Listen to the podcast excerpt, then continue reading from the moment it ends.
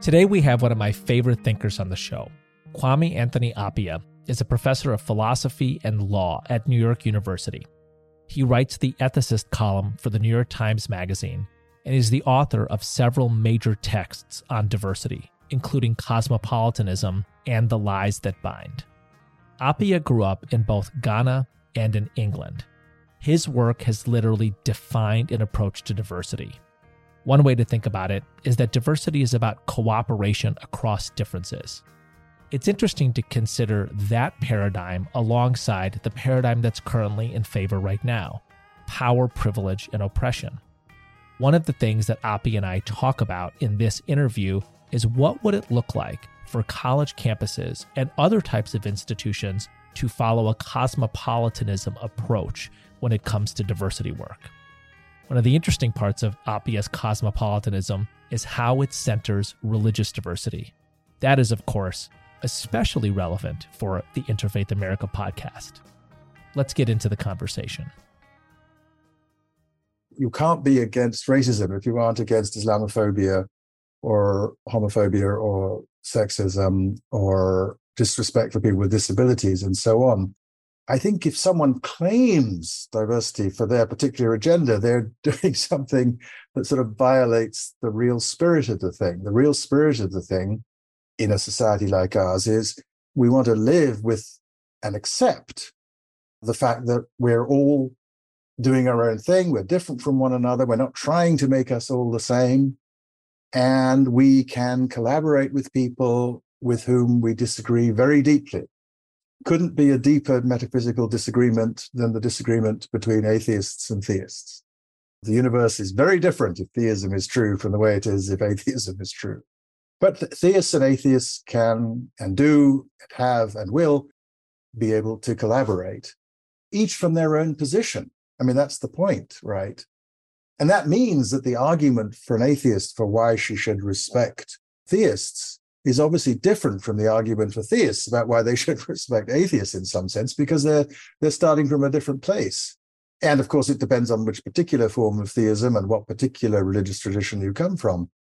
All the major world traditions of moral thinking, Confucianism, uh, Buddhism, um, Hinduism, Sikhism, Christianity, Judaism, Islam, and so on, all of them have within them more and less cosmopolitan traditions. All of them have a kind of exclusivist, what we nowadays often call fundamentalist set of traditions, and a set of uh, traditions that are open to collaboration, to uh, working with others. All of the all of the great Abrahamic scriptures uh, talk about our duties to strangers and about and, you know when when um, Jesus is asked who's my neighbor, he he tells a story about someone a Samaritan who's the kind of person that the people he's talking to don't think of as one as one of them and think of them as kind of inferior and outside. Not just that impure; they they followed a different god. They followed the wrong god. They, they followed the wrong god. So I and, and we can find parallel texts in the way that uh, the Quran treats people of the book who are other non-Muslim theists, uh, monotheists and many of the traditions of Judaism. So, and, and of course, for Buddhism, Confucianism, the same. Confucianism talks about our having a duty of benevolence to all under heaven. That means everybody on earth. But, but the point is, the deep argument for cosmopolitanism for a Protestant is going to depend on their view of the world, on their theology, and so on. And that's fine. And and the deep conviction, my deep conviction that that, that I owe respect to people who have, in my view, the wrong view about lots of things. That too has to come from my metaphysical position, has to come from where I come from. But we can do it. And so the point is that cosmopolitanism isn't about sharing a single theory of how to get along. It's just the commitment to getting along from our various positions, recognizing that no time soon, and I hope not ever, uh, will everybody be all the same. So, one of the things that strikes me, and this is very much how you're speaking now, is that in lots of ways, cosmopolitanism begins from religious difference. As you say, there's no greater difference than atheists and theists. And then you write about this over and over again in The Lies That Bind and in Cosmopolitanism. Muslims go to Mecca, Catholics go to Mass, and they, they think different things about that. And that is a very different beginning point for arranging the world. Incidentally, that is the heart of the work that we do at Interfaith America. The big idea is that a religiously diverse democracy was thought of as impossible for centuries and centuries and centuries by the category of people you fit in, which is philosophers. Mm-hmm. Philosophers thought it was impossible. And after the European wars of religion, and you write about this eloquently in many places, a different set of arrangements were set up in different parts of the world. In Europe, it was one religion per state. The United States embarks on something different, which is a multi religious democracy. What is interesting is how little many people in the world of diversity work think of these issues right now. What's missing in our era of diversity work when there is scant attention to that very fundamental root of American democracy. There's a tradition in modern political philosophy of urging us to keep religion out of the public sphere, for example. But what's the point of telling people who take seriously the thought that they have a duty to follow uh, the word of God that they mustn't talk about that when they're talking about the important things in our society? Of course, if you start from your assumptions and you know I have different ones, you'll know that much of what you say uh, won't be very convincing to me. But I certainly would like to know what actually motivates you. I don't want you to pretend that you don't believe in things. I want my fellow citizens to be honest about what they, honest to me anyway, about what they really care about. And then I want to think about how we can live in a world which can accommodate their picture and mine. I think it's obvious, for example, that if it's important to someone that they display uh, religious signs, that they, they wear uh, a turban for a Sikh or um, some kind of veil for a Muslim woman or a crucifix for a Catholic, it seems it's obvious that if that matters to them, then we better organize the public sphere so they can do that. And that's what I think is wrong with the way the French think about these things. One of the things I, I want to continue to kind of push on and maybe see if there's something concrete that might be enacted out of this is cosmopolitanism as a paradigm that sits as an alternative to current DEI work. Uh, and again, my, my goal here is not to disparage current DEI work or anti-racism. I you know want to be kind of descriptive and analytical, but I'm curious. Like you've taught at universities forever, right? Princeton and now NYU it's totally plausible that the president of a university would approach you and say, hey, listen, I think that we've staffed our diversity office with 30 or 40 people, and a lot of what they're doing is work on behalf of some identity groups in opposition to other identity groups. That president might say, I think that that's fine, but I've been reading Cosmopolitanism recently, and I actually like your approach better. I like the idea that diversity work is not just, let's say, Black Lives Matter activists uh, shouting down police officers. It is Black Lives Matters activists of all identities, incidentally, particular ideology, but uh, but multicultural, having conversations with police officers. And I don't like the bias response teams that we have at my university. That comes out of a particular paradigm. And part of what we're getting is a lot of frankly frivolous complaints. A professor is telling a student that their paper isn't very good and that student is filing a bias response claim. I'm curious, this president, this university president says to you, if cosmopolitanism is a paradigm and if we can create a diversity program, which would include freshman orientation and RA training and panel discussions that would follow on from cosmopolitanism instead of, let's say, anti racism. Would you take that gig? would you be that consultant? I mean, I'm I'm happy to help think about that. And I do think that it's important to focus not on, as it were, crisis management, but on building community. And building community means you're talking to each other. Now, as it happens at my university, the Christian priests and ministers and the rabbi and the imam do do a lot of this. And they were encouraged to do so by our president. I mean, when they started, we, have had two presidents since. But yeah, by the way, Rabbi Sarna and Imam Latif, they're close personal friends, excellent people. Okay, good. Well, I'm an admirer of, of both of them. And I was an admirer of the president who sort of, I think, put that all in place because again, he's an interesting character because he's he's a devout Catholic who built us a campus in a Muslim country. Right. and we, even while he was president, flew there regularly in order to teach classes on that campus out of his deep conviction of the importance of exactly what you're talking about. And it probably is relevant that he had a, she died young, unfortunately, but she, but he had a Jewish wife, and I have a, I have a Jewish husband. So I think I very much value that work. The trouble is the conversations that don't happen, I think, are the ones between people for whom religion is important and people who say it isn't important to them. And that's an important conversation too. It's not just about dialogue among the faithful. Increasingly in our country, we have what uh, Edward Putnam calls the nuns, the N O N E S, who say none of the above when you ask them what their religion is. Now, they're not mostly atheists. They don't, that's not they don't believe in God, but they don't believe in any uh, church, mosque, temple, uh, synagogue. They don't believe in the organized church.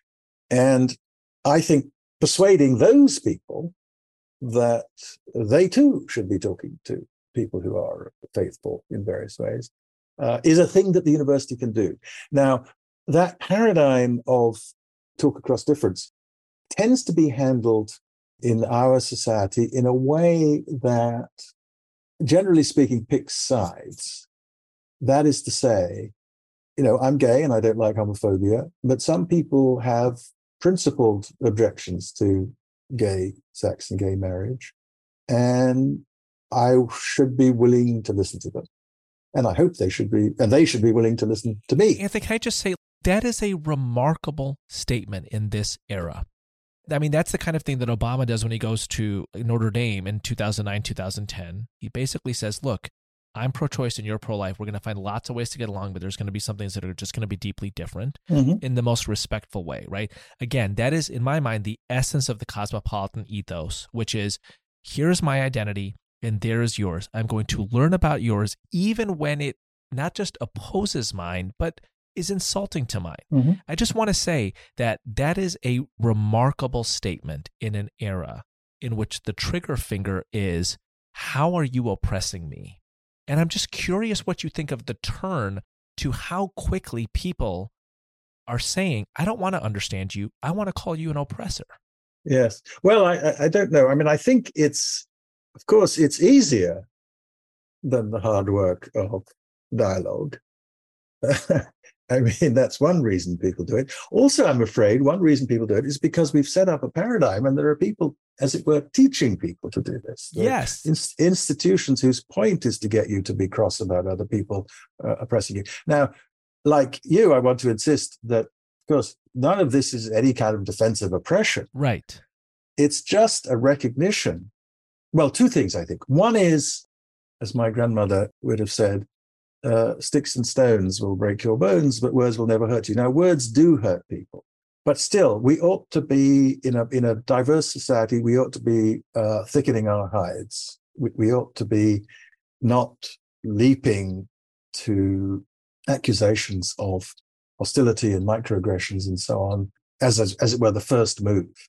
I think the first move is to figure out whether, in fact, that's what's happened. Whether, in fact, what the other person said can't be interpreted in a charitable way, as opposed to leaping to the uncharitable interpretation. I mean, to take a prime example of this, and we did a, a, a big episode on this a few months back. It was about the depiction of the Prophet Muhammad shown in a class at Hamline University. Mm-hmm. And it was a conversation about what happens when an art history professor teaches art.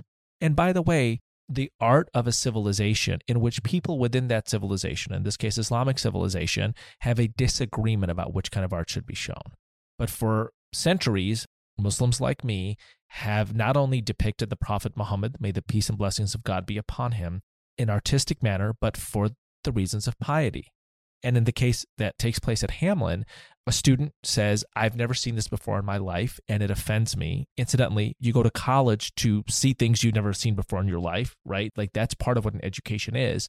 And it gets escalated to not only the president's office, it gets escalated to a public forum in which a Muslim activist says that depicting the Prophet Muhammad is akin to pedophilia and Nazism, and the adjunct gets dismissed And that seems to me like literally the opposite of cosmopolitanism. Yes. Well, look, notice that the key to that story is a, a whole passel of ignorance. If you go, as I have, to the to the museum in Doha, the uh, Museum of the Islamic World, you will see representations of the Prophet done by Muslims in a whole bunch of traditions. Now, of course, it is true that there is a, a an anti a sort of iconoclastic uh, tradition in Islam, as there is in Christianity. We must remember that huge numbers of uh, images of uh, Joseph and Mary, for example, were destroyed by Protestants in the English Revolution. This, this is a, a thing that goes on all, all the time. So people fight about how to represent these things.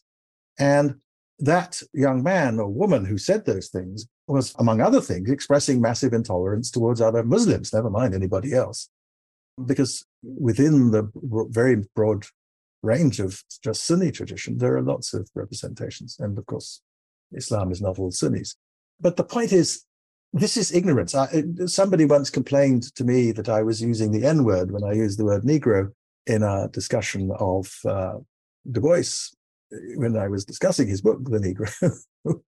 and this person just, you know, didn't know anything about the history of that word and interpreted it in the context of their particular background where this word is is stigmatized uh, by by black people and wasn't willing as it were to respond to the thought that they should think about all that history before uh, before complaining or they should learn some of history before complaining so what this hypersensitivity encourages is acting as i say in this uh, super sensitive way and without openness to making sense of what the other person was up to and without a, a, any kind of serious historical grasp of, in, the, in that case, uh, traditions of iconography in Islam, but in many other contexts, other things. So we're encouraging people to focus on how they feel rather than on learning and thinking, which seems to me what colleges are for when I, I, talk about identity, of course, in my classes, and at the beginning of every class, I say, look, we may upset each other, but let's assume that we're all acting in good faith.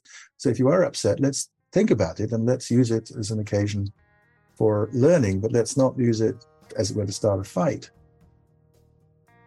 After the break, Anthony and I get into the opposite of what cosmopolitanism might be and the relevance and implications for the anti racism paradigm.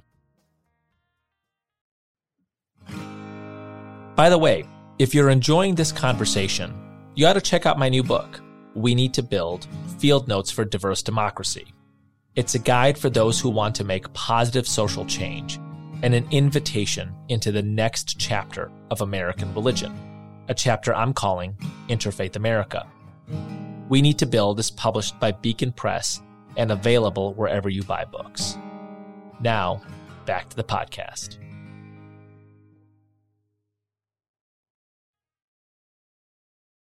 So if the root problem was only ignorance, yes. then there's a there's a ready solution, which is education, right? Which is actually let me teach you about the many groups within Islam and the many artists within the civilization who've depicted this. Yes. But the root problem is not just ignorance because the professor got fired, right? The professor was actually involved in an act of education and enlightenment and enrichment and illumination, doing what a professor does, teaching something that students don't know. And that the students, based on their legitimate religious interpretation, even as an Ismaili Muslim who believes that depictions of the Prophet are both beautiful and reverential, I, like you, have great respect for people who come from a different madhab, a different theological or legal tradition. Yes. Now, that shouldn't prevent me from depicting the Prophet, but I should take your view seriously. But the problem here is not just you don't know about depictions of the prophet, it's that you have the power to cancel, to call out, to fire, to exclude, to shame. And that, in Walzer's terms, is a regime. And we've moved from anti racism as a critique, which, by the way, I support as a, as a critique. I think it's a very useful critique to anti racism as a paradigm. It explains all sorts of things to anti racism as a regime.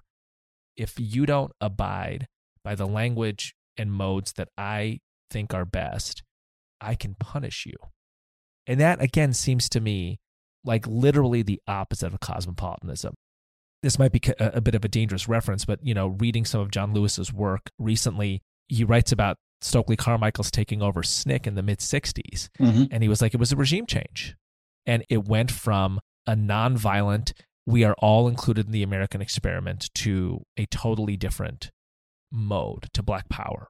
And there are things to recommend Black Power, incidentally, both as a critique and as a symbolic form. But I almost wonder if that's part of what's happened in, in, in the shift from the Obama era to what might be called a resistance, right? From a cosmopolitanism ethic to an anti racism ethic.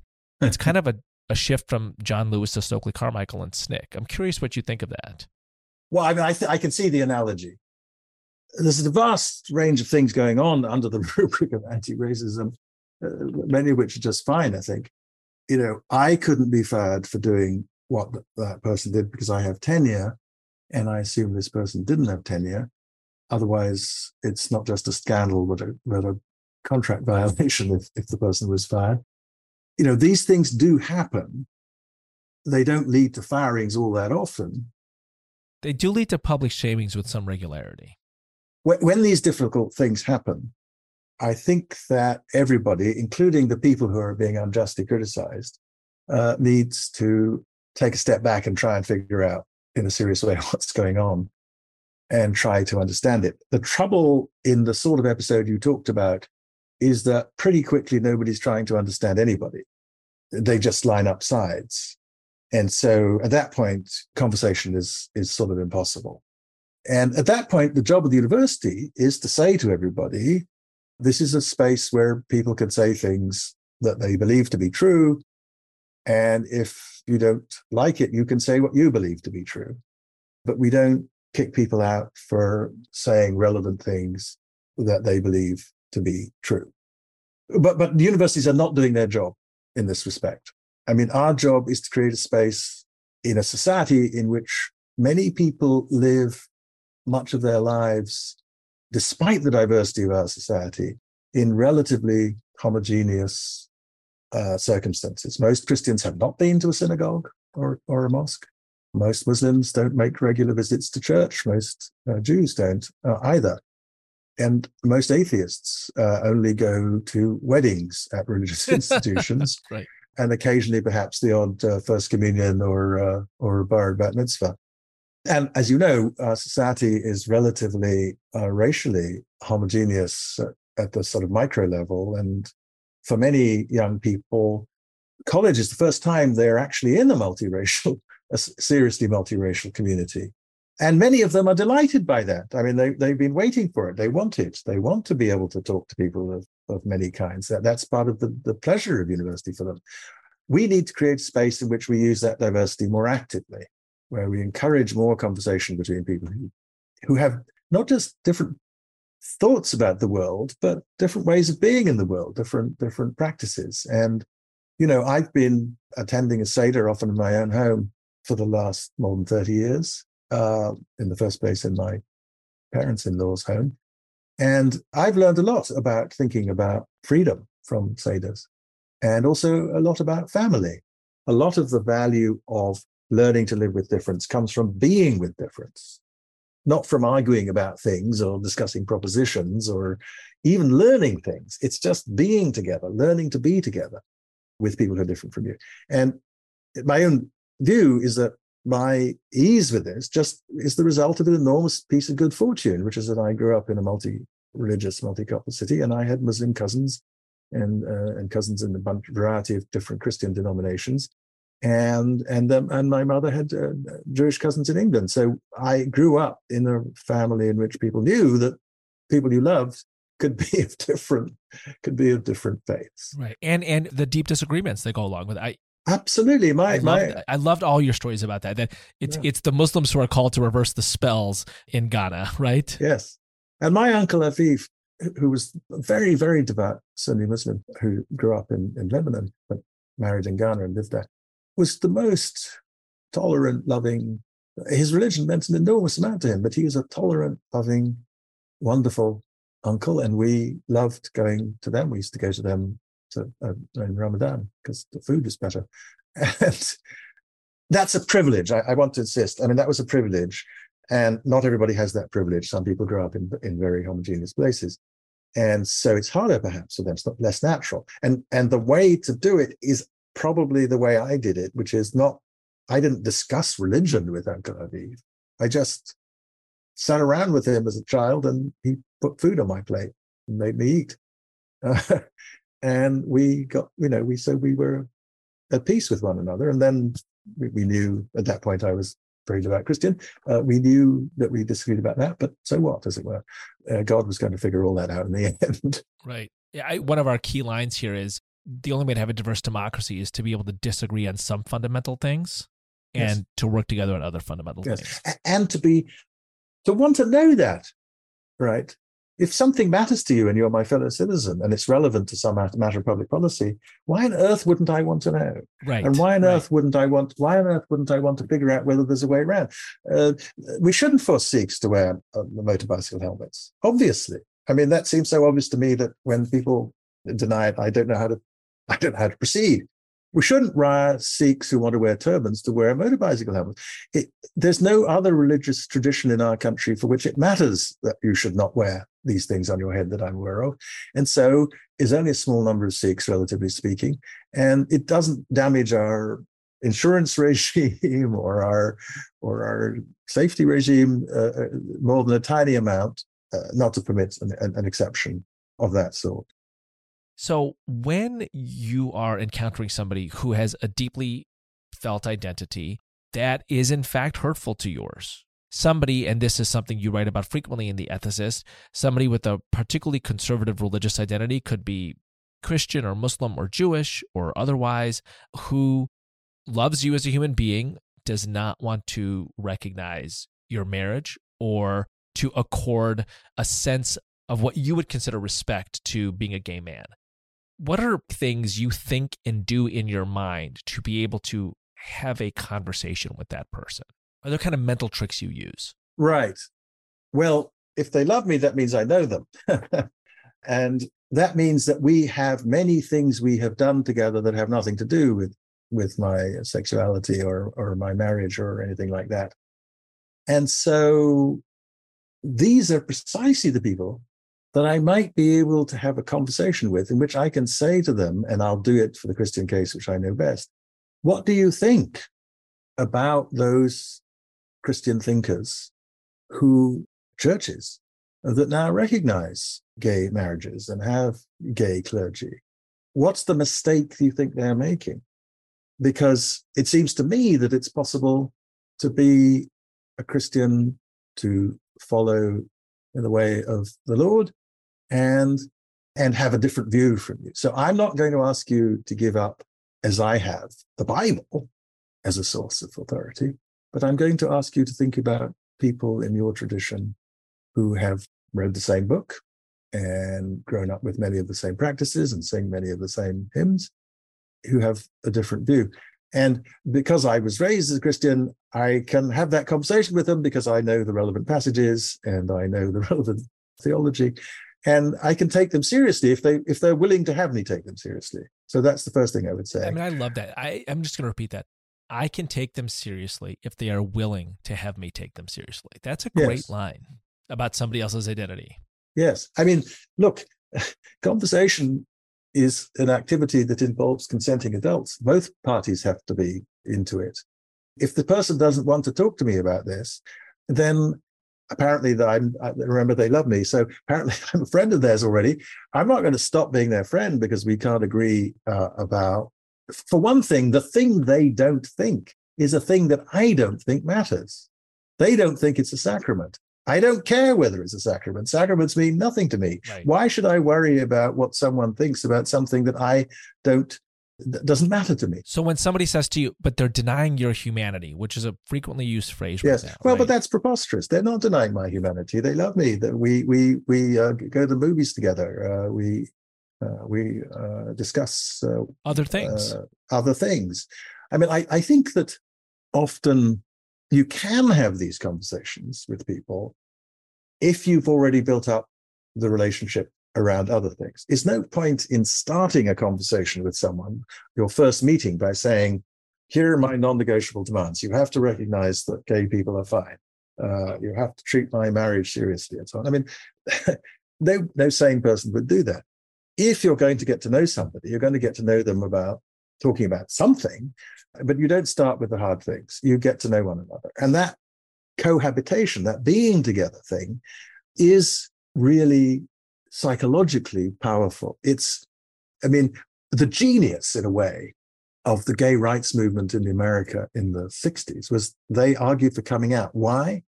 Because it would turn out that if enough people came out, lots of people would realize that they already knew and liked some gay people. They just didn't know they were gay. And they were already committed to their relationships with them. So they didn't go up to strangers who identified as gay and start talking to them. But when it turned out that your cousin Joe was gay and, you know, was liked him and, you know, you would pick him on a basketball team. I mean, in a way, to me, one of the most surprising identity phenomena of the last, of, of my adult life is how three quarters of Americans now believe that gay marriage is fine. And that means not just that young people have grown up thinking this, but that some older people have changed their minds because there aren't enough young people to make that 75%. And they have. And I think, and this is true, by the way, I mean, a majority of evangelical young people, conservative evangelical young people believe in gay marriage because they believe in marriage. and the fact that the, their congregations may not be teaching this, but they don't care about that. Why is that? Well, I think it's because they've grown up knowing some gay people and it's sort of old news. Right. And it became old news, as you said, very fast. Surprisingly fast. And notice that the this is a political judgment. It's not a judgment about the, the value of, of, of gay relationships or the or the sinfulness or non-sinfulness of gay sex. It's a political view. It's a view that the state should acknowledge these relationships, whatever I think of them. Right? That's the paradigm of a cosmopolitan attitude. I loved this conversation. Anthony shared some really great tools for having conversations with people who you might disagree with. Think about starting the conversation from a place of familiarity and curiosity. Ask questions and remember that no one can take your humanity away from you. Let us know how it goes in the comments or wherever you live on social media. You can find us on Twitter at InterfaithUSA and Instagram at InterfaithAmerica and read Appiah's books, The Lies That Bind and Cosmopolitanism, available everywhere. To read more about this conversation and to find resources and stories about bridge building in our religiously diverse democracy, visit our website, www.interfaithamerica.org. I'm Eboo Patel.